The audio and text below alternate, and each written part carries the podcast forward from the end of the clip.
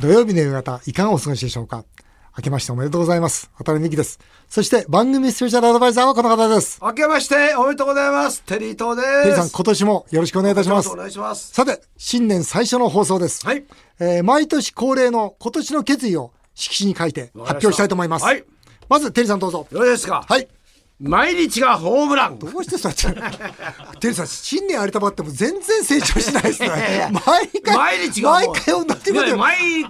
日。 毎日ホームランですかそう。あんまりね、様子見ないで、ああとりあえずホームランを狙っていくっていう。なるほど。じゃあ僕いきます。ええ。耐える。うん。内なる改革。おお。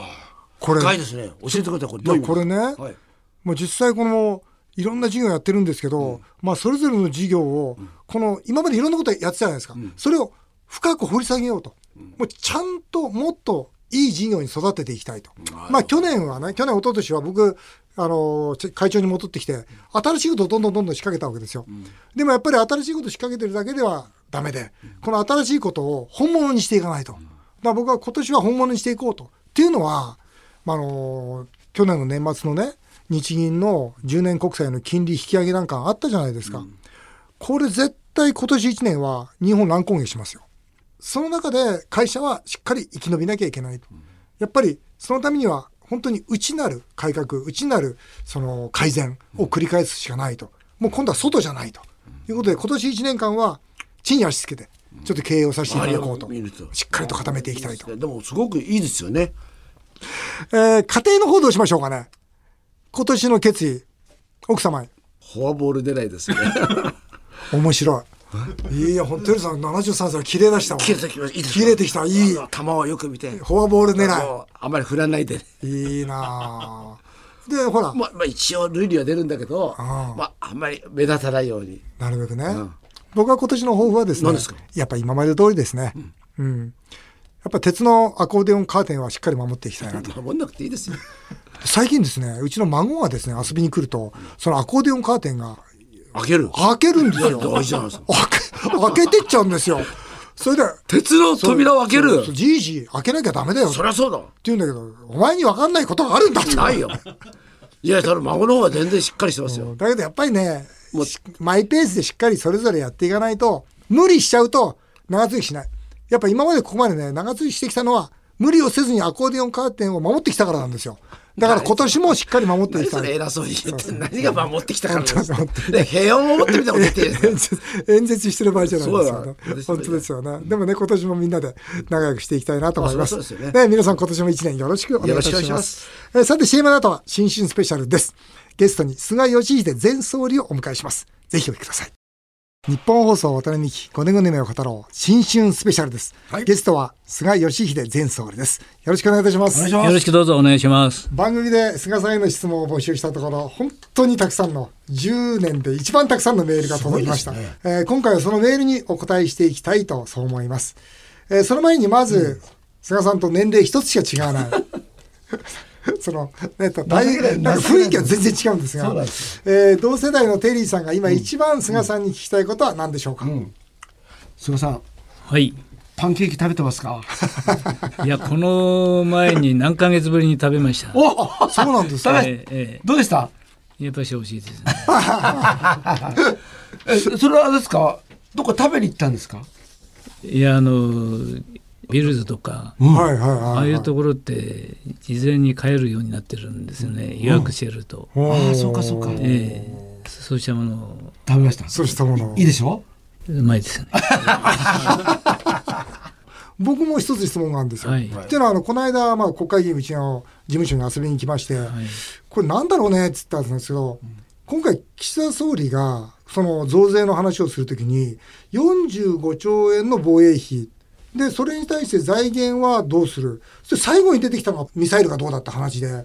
つまり最初に総額があって財源があってそして使い道これおかしくないかと本来こうやって国守るんだよとそのためにはこんだけお金必要なんだよそれはいくらなんだよってなるのに、これどうしてこんなにも順番が違うんだと。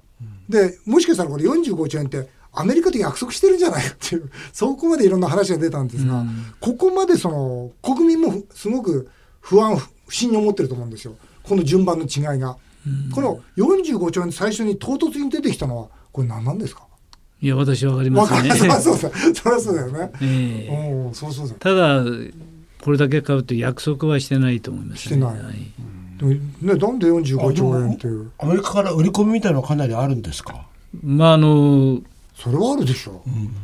だって向こうだってね、それは世界全体の中でこの国にはどこまで売るとか売らないとか、うんそれは簡単じゃなく厳しいみたいですよね。あーあなるほどなるほどそれそうだよねあんまり敵対するところにたくさん売っちゃったらもうね、強くなっちゃうから、ええ日本の方が意外となんかねほらもっとおお金持ってそうだから、ん営業マンが来て、うんちょっと買ってよってもみ手でねそういうそういう感じなんです よねもみいや手じゃそ来れないはに日本にあったものを日本はやっぱり選びますよね。なるほど、まあ、そこでいくと国防問題あの中国が台湾に対して革新的利益だと、革新的利益っていうのはね中国の政治的な言葉で何が何でも取りに行くっていう言葉なんですけど、本当にこの数年のうちにそんなことが起きるんじゃないかと、まあ、国民もみんな心配してると思うんですよ。これ今菅前総理の立場でこの日本の国防ということについてどうお考えですか私は総理大臣としてはい、初めてホワイトハウスに呼んでくれたのにのがたまたま私だったんですけども、はいまあ、そその時に台湾海峡はいここは極めて厳しい状況だというふうに判断をしてましたんで、はい52年ぶりに日米の首脳声明の中にはい台湾海峡の安は安全であーそこは必要だという話を首脳宣言で52年ぶりにやったんです。ああそうかもしれない。それ前入ってななかったですね、ね共同声明では。そあその後 G7 の首脳会議でもそれを追認するようにしたんですけどあも、はい。要はそのアメリカがどう考えてるかうんそれは全部見てますから、うん軍事軍事力世界最強ですかうら、んうんそういう面で大統領の口からうんそうしたことを言ってもらうというのは抑止力に大きいですよね私になるとまあ思まあったんまであすまあそれは間違いないですよね。中国だって嫌ですよね。それと、あと私どもこれ歴代の内閣でですけども尖閣諸島はいは安保条約はい。確か第5条だと思いますけどああそうでしたね。ここの範疇に入ると、うんこれを明言しましたねアメリカの大統領から言ってもらうのが一番ですから、うんなかなかオバマ政権の時はうん大統領に言ってもらうまで2年ちょっとかかったと思います、うん国務長官は言ってくれたんですけどとかですね、なるほど。そこはみんな見てますから、うんそういう意味で私は52年ぶりに日米首脳声明の中にそこは入れさせてもらったということです。あの、うん中国が、はい例えば台湾をうん仮に侵攻した時に、うんまあ核を使わないでね、うん侵攻してた時に、うんどこまでアメリカはそれに対してなんか台湾を援助するのかこれ台湾海峡というのはある意味では日本の問題でもありますので、そこはやっぱり日米同盟の中でそこが機能できるようにするのがこれが政治の役割だと思ってます。うんそれにアメリカはそれに期待に応えてくれると、えー菅前総理はお考えですか。私あの今の状況であれば大丈夫。そこは大丈夫だとああそうですか。それは本当にね国民が一番聞きたいことですよあとね。もう一つその、はい北朝鮮もそうだと思うんですよ、こんなにミサイルの実験をね、うんまあこあの去年だけども35回ぐらいやってもうま好すきからなね、だけ打ってますね。そうですよね、そうするとほらもっと時勢が北朝鮮ってない感じがするんで、うんあの ICBM が例えばアメリカへと、届くような、うんもし技術が開発されていたら、んアメリカも怖いじゃないですか、北朝鮮に対して、だからどこまで本気になってくれるのかなって、ここもなんか国民としては心配してるんじゃないかと思うんですけど、いやですから平和安全法制という法律を作ったわけですよ。はい。その法律というのは北朝鮮の今実際ミサイルから日本を守ってもらうのにアメリカの艦船と日本の自衛官で対応してくれてますよね。うん。その時に平和安全法制という法律ができるまでは日本を守ってくれてるアメリカが攻撃されても日本は防御できなかったんです。うんうんそういう状況の中で果たしてアメリカが本当に日本を守ってくれるのかどうかというのは非常に心配、うん。はいうん。それでこれは歴代の日本の首相もみんな分かっていたことですよねうん。しかしそこを法律を作るということは支持率10%ぐらい下がる覚悟でなきゃできませんでしたから、そういう意味でこれは安倍亡き総理の執念だったとなる思いほどますよ、ね。うんこの法律はどうしてもやろううと、ん渡辺さんよく知ってますけど大変な状況の中大で変でした、本当にもう国会大荒れで、2日か3日、我々徹夜しましたかだけどあの時これが通ってましたからら、そうですね、それは日米同盟は機能してますからそれが抑止力につながるとそういうふうに思ってますで。今思うとね、やっぱりアメリカがやられたら日本も戦うぞという、まあ、簡単に言うとそういう約束をしたから、今、アメリカが本気になってくれるわけで、それを決めたのが、本当、安倍内閣のあの法案ですから。確かにウクライナがなかったらここまでリアル思わなない思わない、思わないですよね、うんで今度中国台湾でしょ、うん本当に骨格作ったと言ってもいいんでしょうねさてあのメール行きたいと思いますちょっとあの軽い内容がすいません、い多いんで軽いのいいですねあの怒らないでください、いや はい、怒らないですよね ラジオネーム大丸太郎さんです大丸さんです、えー私はデパートの新宿売り場に勤めております、えー菅さんの好きな色を聞きたいですネクタイは毎朝どう選んでいますかすいません軽い質問でおーお願いいしやまいやすいや一番難しい質問で したねあの私はブルーが好きですからそうですねん今日もブルーですけどあネクタイブルー多いです、今日もね水色のネクタイに、ネクタイは毎朝ご自身でそれとも奥様がいや私で雰囲気で選んできごま自身で選んでるはい、えーラジオネームタマプラザの秋吉久美子さんっているんですよこの人が、はいもう常連なんですが、えー菅さん携帯電話の値段下げありがとうございましたかなり家計が助かってますえー渡辺さんが菅さんはいつもメールの返信が早いと言ってました が菅さんの携帯は最新のスマホですかそれともガラケーですかっていう質問なんですが私は両方持ってますお両お方すごい偉 いでもガラケーってもうすぐ終わるんじゃないですかねいやまだただガラケーははい盗聴されないってよく言ってますよね、おー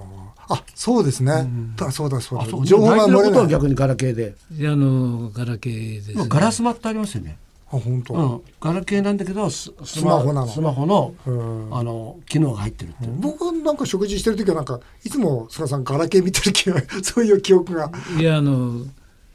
電話とかメールもそうですけ大体ガどラケーですか、これあのー携帯電話の会社の人にはい最初スマホ使ったんですけども、はい菅さんなんかガラケーの方がいいんじゃないのあ本当ですにか日本で完結してるらしいですよあねそうなんですかあそっかそっかあスそうマなんだホはだから LINE もそうですよね LINE やってらっしゃらない政治家の方多いですよねうーん漏れるということで、と言ってました、えーそ渡れ辺渡辺さんもテリーさんも日頃奥様から携帯が全くないと言ってますが、菅さんは奥様からメールがありますかという本当に軽い質問で申し訳ないんですがありますあります、やっぱ違うんですねテリーさんどんなメールが来るんですか奥さん からいやあれやってくれこれやってくれです面白い、えーいっぱい来てます、えーせ世田谷区のおーダメおじさん47歳飲食店オーナーの方です、えーこんな機会はないのでぜひ菅さんに人生相談に乗っていただきたいです、えーコロナの前までは景気が良く実はガールフレンドがいて浮かれた毎日を送ってましたしかし今では会社は倒産寸前で妻にもガールフレンドにも逃げられました、菅さんにも人生のいい時と悪い時と波があったんじゃないでしょうかと悪い時はどのようにして乗り越えてきたんじゃないでしょうか人生のだからこう前半ふざけてますけど後半ちゃんとした質問ですよね私は政治家の道に入ろうと思ったのがはい26ですから、おーそれまではふらふらふらふらしてましたけどももともと私は自分がこれだと思った仕事に就くべきだっていうのが考え方だったんですはいそれは就職する前にはいだからそこまでいかないうちに就職しちゃいましたんでおーそれでまたふらふら考える中でもしかしたら政治が世の中を動かしてるんじゃないかとうんなるほどそれ疑問それは当時の政治に疑問があったんですかいや政治じゃなくてじ自分の人生ですよね、うんとは言いながら何も知らないつてがないわけですからはいまた私法政大学に行って法政の先輩の人紹介してくださいっておーそれでめ回り回って横浜のこの木先生のところにたどり着いたのは26なんですああそうですかそそこからあのつでもはなかったんだアクセル踏みっぱなしですよ杉並区の金子さん OL の方です私は数年前会社で嘘の噂を流された時ひどく落ち込みましたえー菅さんや渡辺さんは週刊誌に嘘の記事を書かれたことありますか僕はありますよ。い私も嘘ばっかり書かでれすてよまねす。。 そうですよね。ありますか いや、いっぱいありますよ。そこで質問です。えどうしてそんなに嘘の記事を書かれても心が強くいられるんですか菅さんはという質問です。どうぞ。強いふりをしてるわけじゃないんですけど、あんまり考えないですよね。あんまり考えない。でも、いやでも夜眠らない時いや、全くないです。あ、ないですか。ええクークー寝ちゃう寝ちゃいます。あーやっぱ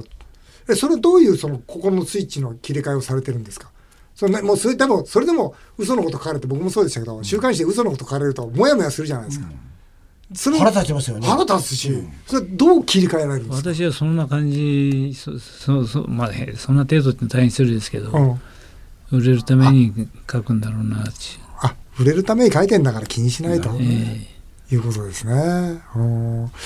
これあの菅さんは渡辺美樹さんが政治家になるきっかけを作ったそうですがという政治家志望の方なんですね。テリー伊藤さんは政治家に向いているでしょう かと独創的な発想は魅力ですが女性にはだらしないですと、政治家に向いている人っていうのは分かるものですかということでご質問です政治家志望の方ですからはいいや、テリーさんなんか最高に似合うんじゃないですかね。あ 向いてますかええでもすぐ週刊誌叩かれると思いますよそうなんですよだから自説をどんどんどんどん言って、そういう人がいてもいいんじゃないですかね。そうだよねなるほうんでも自民党向いてないと思いますよ 巻き込まれちゃいそうだそようそう、巻き込まれちゃいますよ。自民党はなかなか難しいですよ。えー横浜市の飛鳥さん、えー実はこのメールが一番多かったんですね。たくさんこれ重なってます。えー横浜市長選の頃は、マスコミも国民も菅さんのことをあんなに批判してたのに、最近は菅さんの功績が大きいと、みんな手のひらを返してますと。 本当だこの世論の変化を、菅さん本人はどうご覧になってますかという、これが一番たくさん多いメールです。どうぞ。まあ、苦し、苦しく見えてるっちゅうんですかね。本音ですね。いやでも今の本音です、いね。やでも本当にそうです苦々しいよねだってあんなにさ総理さん頑張ってたけどなかなか本当だよ。もうなんか総理大臣になった次の日から急に悪口ばっかりですよねそうそう。まあ、最初ね、まだそれとも3週間ぐらいはね、 最初かったよ苦労人がどうのこうのってそうそうそうそう持ち上げてたけ支持どの。で急になってくるでしょそうそうそうそうそうそう。何なんだろうね。だこれ日本人の僕は悪いところだと思いますよなんかこのや総理大臣をうん育てないっていうか、では私、終わった後にですね、はい終わった後って大変じゃないですか。はいあの、どんな状況になるかっていうのを、はい。すごく恐る恐る演説会なんか出るわけですよ、はですけど、い。はい。結構感謝されましたね。あそうなんですよねあのびっくりしました。そうなんですよね。あのの後選挙ありましたもんね。ワクチンありがとうまで言われましたから。ああ、そうですよね。そうですよね、いやぜひねまたなんか ねやってもらいましょう よえー港区のイタリアンレストラン経営者の方です。渡辺さん、コロナの時、菅総理は飲食業界のことを真剣に考えてくれているとと繰り返しラジオで言ってましたと。飲食店はまだまだ客足が戻らずに大変です。岸田総理はコロナの感染者が増えたら外宿自粛要請を求めますが飲食店の保証はしないとかなり冷たいことを言ってます、えーぜひ引き続き飲食店の応援をよろしくお願いいたします、えー追伸、えー菅さんも外食は好きですかということなんですが外食は好きですよね。うんただ私たちコロナの時はですね、はいえー本当にそのそうだわ雇用とあとは事業を守るそれが安倍さんとのはい、中で一番のことがここだったですよね。はい、ですからあの倒産は絶対防ぐと。そうですよねだから倒産件数って何十年ぶりに少ないですよ。おっしゃる通りです今年ねもうとにかくそのゼロゼロ融資で、やっぱもう、何としても潰さないという、まあ、でも銀行にもそれは伝わってましたね。要するに官邸からええ何としても潰すなと、コロナで潰すなっていうのはもうものすごく明確に出てましたよね。ですから有効求人倍率も高いですしそうですね。しあの失失業率も低いですよね。だからちょうどね外食の大手が本当に困った時に欲しいのは融資じゃないんですよ、要するに出資が欲しいんですよねかといって出資普通の出資なら株薄まっちゃうんで、要するにその資本性ローンというものが欲しいんですがそれあのも本当に電話で金曜日の夕方ご相談させていただいたら月曜日に閣議決定されましたもんね、もう本当にあれはすごいなと思いましたね、いやでもそこを守るにはそれしかなかったんでああいや本当そうですねあの大きかったと思いますよね。大きかったですね。で政策投資銀行ですから100社以上あれで救ったんじゃないですか。あの総理の決定で、うんあの総理っていうか、まあ菅前総理の決定で、えー、七子さんです日本史研究の大学院生です、えー菅さんが好きな戦国武将は、えー秀吉の弟の秀長だと聞きました詳しくそのお話が聞きたいです、っていうメールです秀長が好きなんですか、私秀吉がなんで天下取れたかと足軽の子供って言はいはいっはいてますよね、はい、それで不思議に思ってたところひ秀長という弟がいた、は弟がいて、いで責任ある仕事は秀長がやってるんですようね、んそれで嫌な仕事も秀長なんですよね、そういう中で秀長は武士そのものを掌握したんです。ですから秀吉がいろんなことができたんじゃないかなというところからなるほどね入ったんです。まさにね安倍内閣のそうする菅と官房長官そのものですね菅さんが、まあ、総理になった時に、うんその秀長の存在っていうのはいらしたんですかうんなかったからあれじゃないですか。まあまあそうあのそう当然、あのそういうことだよね官房長官にお願いしてました。うんそうだよな秀長ってのはすごい戦争強かったんですよね、ん要するに大事な戦いは全部秀長が、まあその大将でいくということだったんですでよ、も渡辺さん菅さんがはい次回総理になった時、はいひ秀長になってくださいよそんない やいやお大事なことです恐よれ多くも僕自民党は自信ないよ本当に自民党は自信ないあの世界は分かんないもん最後の質問です、えー浦和の橋本さんです渡辺さんはワールドカップを録画で応援したと信じられないことを言っていダましメた男ですよね すいません、えー菅さんはサッカー応援をしていますかしていましたかそして東京オリンピックやってくれてありがとうございましたというメールが来ておりまそれすはありがたいですねはいオリンピックは見ました。あのパラパラあのワールドカップはワールドカップは見ました。ご覧になりましたか、はいあの時間起きてたんですか起きてました。もうい偉いああ、テリーさんと一緒だな。僕は本当起きてないで録画で応援してたんだよな。僕はと文句言ってるんですか女房に怒られながらも出てあ、そうですか。もう寝なさい。 どうでしたやはり緊張感ありますよね。うんだけど日本のサッカー界っていうんですかやっぱり世界と戦えるぐらい強くなったなっていうの本が当一そう番でのす印象よですねね。物おじなかったですよねうんいや、本当ことこが本当に強くなりましたね。うん、やっぱステージ完全に上がりましたよね。よかったと思います。いや、たくさんのメールえー答えていただき、菅さんありがとうございました。えーぜひまた今年の年末にもゲス 来ていただければいありがたいと、そう思います。えー日本放送渡辺美5年後の夢を語ろう新春スペシャルゲストは菅義偉前総理でしたどうもありがとうございましたどうもありがとうございました。日本放送渡辺美希5年後の夢を語ろう。この番組では皆さんからのメールをお待ちしています。メールアドレスは夢語アットマーク 1242.com この番組は毎週ポッドキャストでも配信しています。詳しくは番組ホームページをご覧ください。渡辺美希5年後の夢を語ろう。この後も素敵な週末をお過ごしください。お相手は渡辺美希でした。あなたの夢が叶いますように。